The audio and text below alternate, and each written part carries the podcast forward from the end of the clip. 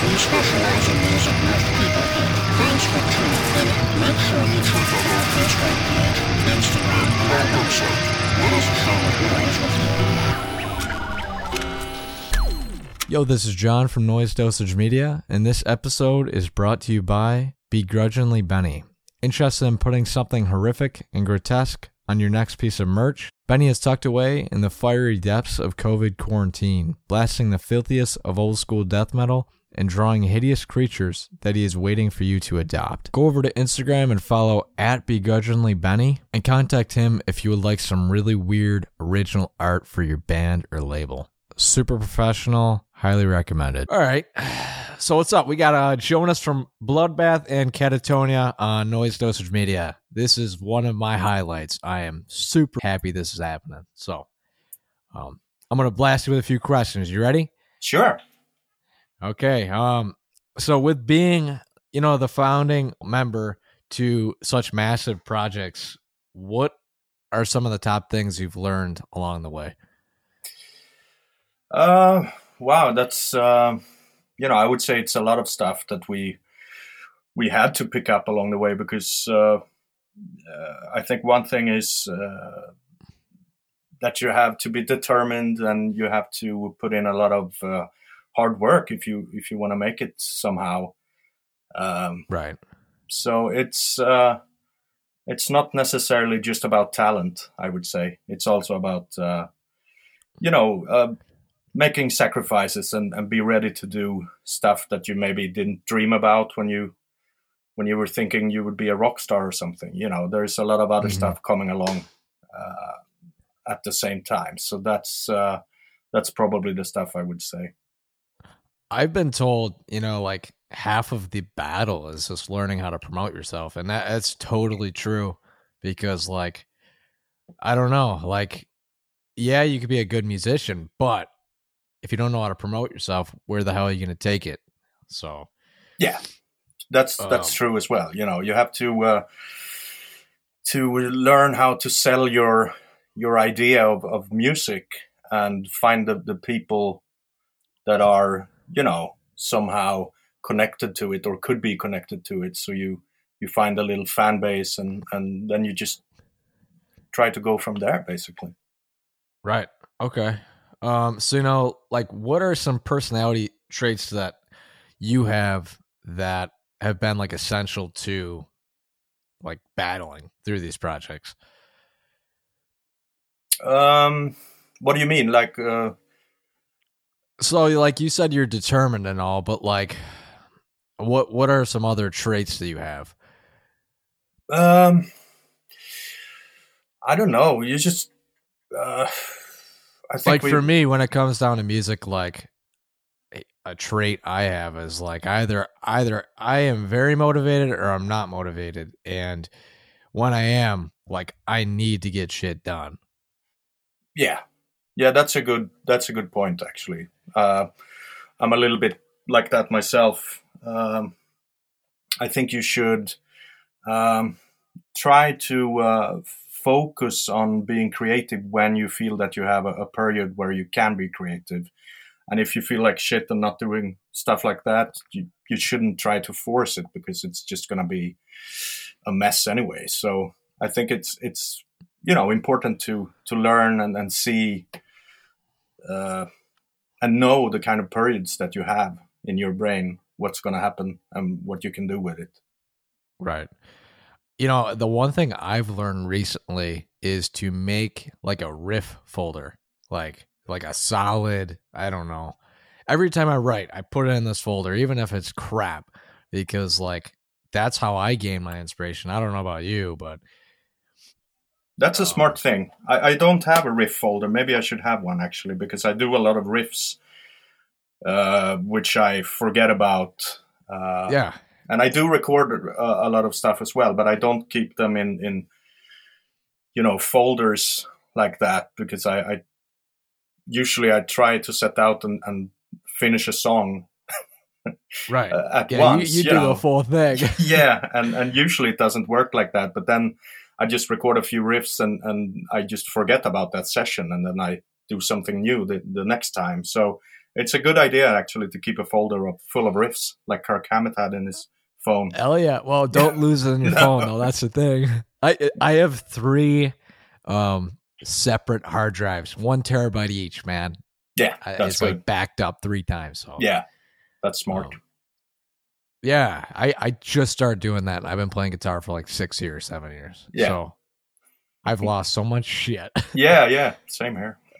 Um, so what are your thoughts on being a multi instrumentalist versus only honing in to one specific thing? Um, it's mainly by accident that I've learned how to play a, a, a number of instruments because I, I was never, you know, uh, determined enough to learn uh, just a single instrument and get really good at it. So what I'm doing now is just trying to cheat on on and trying to uh, just make things sound better than they are, basically. Uh, but I like the, the situation that I have now, or the, the sort of uh, because it, it allows me to I'm able to create stuff uh, that I wouldn't probably be able to do if I just could play one single instrument. So it, it gives me an overview, and I think that's helpful when you are a songwriter uh, specifically because you can try different things on your own and not have to wait Right. for a keyboard player to show up somewhere. You know. Oh my goodness, yeah. yeah, well, the thing is like I feel like just being a guitarist myself, like like I, I write the backbone of the song, but you know, like you gotta wait for all those parts. And Yeah. Learning learning how to do that is one thing. Like I could play bass, but like I'm not specifically trained to be a bass player. No. Um you know, what what if if you only could choose like one instrument or vocals, what would it be? What do you enjoy the most? Uh, I haven't played it for many years now, but it would be drums because that's uh, where I started, and it's still the Okay. instrument that impresses me the most. You know, good players, good drummers. I can watch videos forever just looking at Mhm. cool fills and stuff. So I would love to to be able to play the drums, but unfortunately, that career ended uh, a long time ago. So I have to, uh, you know, I'm pretty good at programming drums, and that's where I'm, uh, you know, doing my stuff. Um, Yep. but I, I do love the drums. It's uh, it's an amazing instrument. You can do so much with it, and you know. So I was um yeah. I was just talking to Chris from Deicide the other day, and he said to me, You're probably gonna agree with this. Um your death metal band is only so good as your drummer. Your drummer is like the key thing to a good death metal band. Like, what's your thoughts on that? that's completely true. I mean, in death metal, drums is uh, such a you know important element, and if you don't have a really good drummer, then the band's going to suffer for sure. Even if you have great guitarists or a perfect death metal vocalist, it's not going to matter so Right. much anyway. So that's completely true.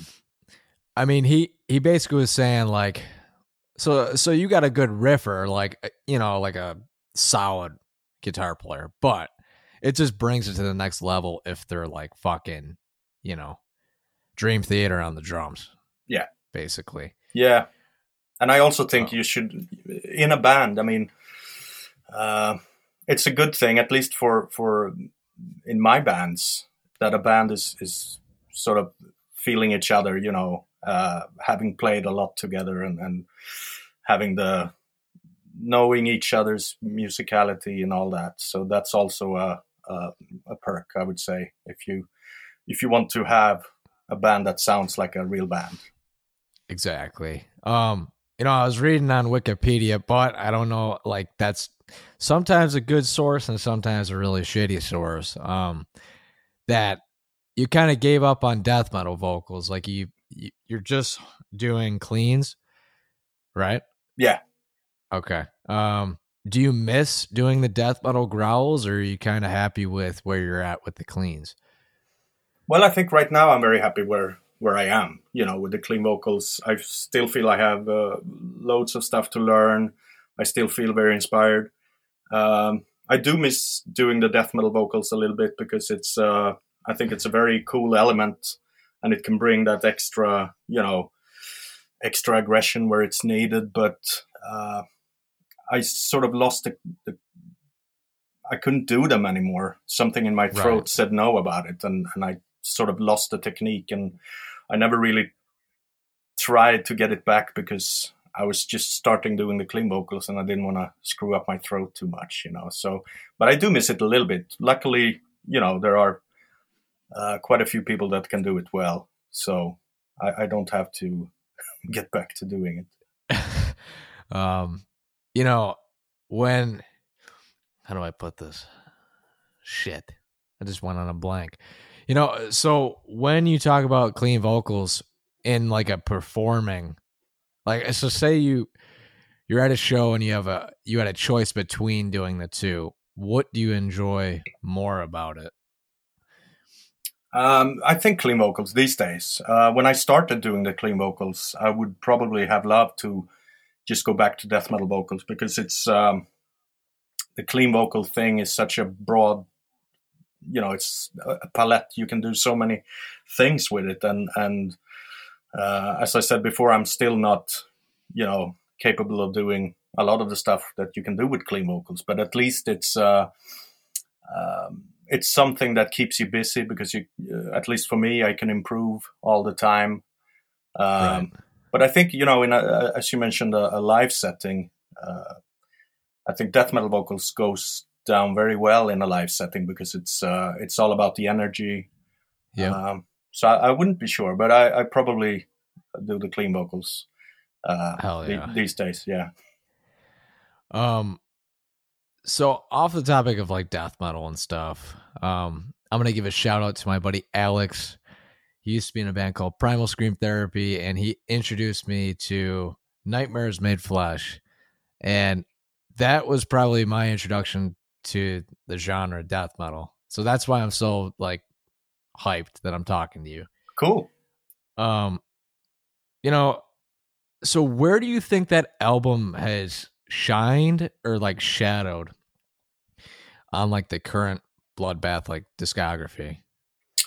Um, I think you know it's it's probably our most popular album still because it's uh, it's very uh, varied, and we had three songwriters doing kind of different stuff on the album, so it it has a, a wide broadcast of, of sort of different styles in death metal. You have the Mm-hmm. the really fast stuff, and you have some really slow stuff as well going on.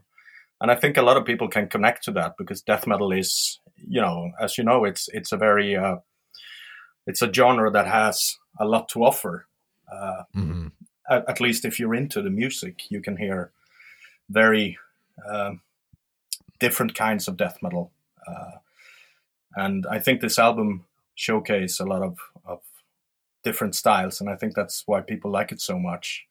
Um, also, it had Peter Tägtgren on vocals, which I think is uh, also added to the the kind of energy that the album has because he was uh, Right. he, he was fresh in the band at the time. I think he wanted to prove that he was uh, uh, a good fit for us, and I think he did it very well. So he was uh, he was full of energy as well. So it's um, you know it's one of those lucky albums, I guess, where you you know the stars align and you hit the all the right buttons at once. Yep. Yeah. Yeah, you definitely. I think the cool thing about that album is like the production. It's like just right on par. Like it's it's raw, but it's like produced at the Yeah. same time. It's like perfect. It's like exactly where the pocket should be. Yeah. Um, and like the hooks in that album. Holy shit, man! Like, god damn. yeah, Um, it's full of hooks. Actually, it's uh, it's probably our, our most uh, hooky record so far, at least. Um, I think after Nightmares, we we uh, sort of wanted to walk down another path a little bit.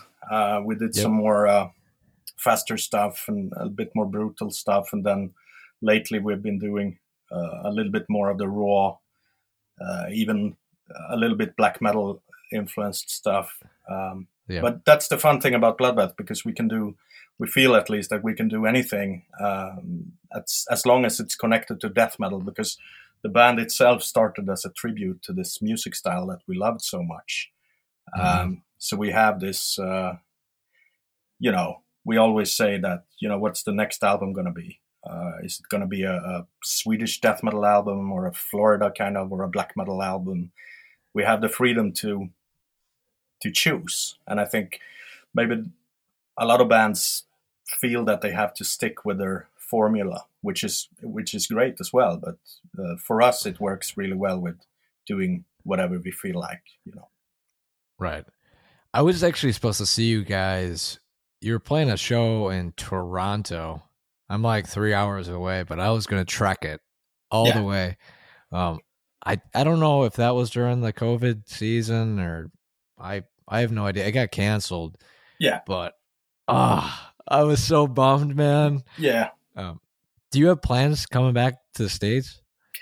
Yeah, I mean, uh, we had uh, uh, the tour that we were going to do. It's been canceled three times now for different reasons, and it's uh, you know that really sucks. So what mm-hmm. we're going to do is probably when when all of this uh, you know the pandemic situation uh, when it blows over, we're going to yeah. try and and you know book the dates again because okay. uh, I mean we played with Bloodbath in North America um, at uh, you know uh, Maryland Death Fest once, uh, but we never really went around and played other places. So that's uh, something we wanted to do for a long time, and we we were all looking forward to it so much, uh, all the three times. Yeah, we, yeah. Well, if you if you get to trek it across the border from Canada over to the United States, definitely um hit Buffalo. Buffalo, I'm I'm telling you, because Cannibal Corpse, yeah, was like formed there. It's a hot spot for death metal. I know you'd sell the frickin' place out right away. So yeah, town no, ballroom, yeah, town ballroom, okay, all the cool. way. Yeah. Um, so I got three small questions for you here. The last ones. So, with having like a uh, you know, a friendship with Michael from Opeth, you know, how has that built you, built like your musical background, you know, better?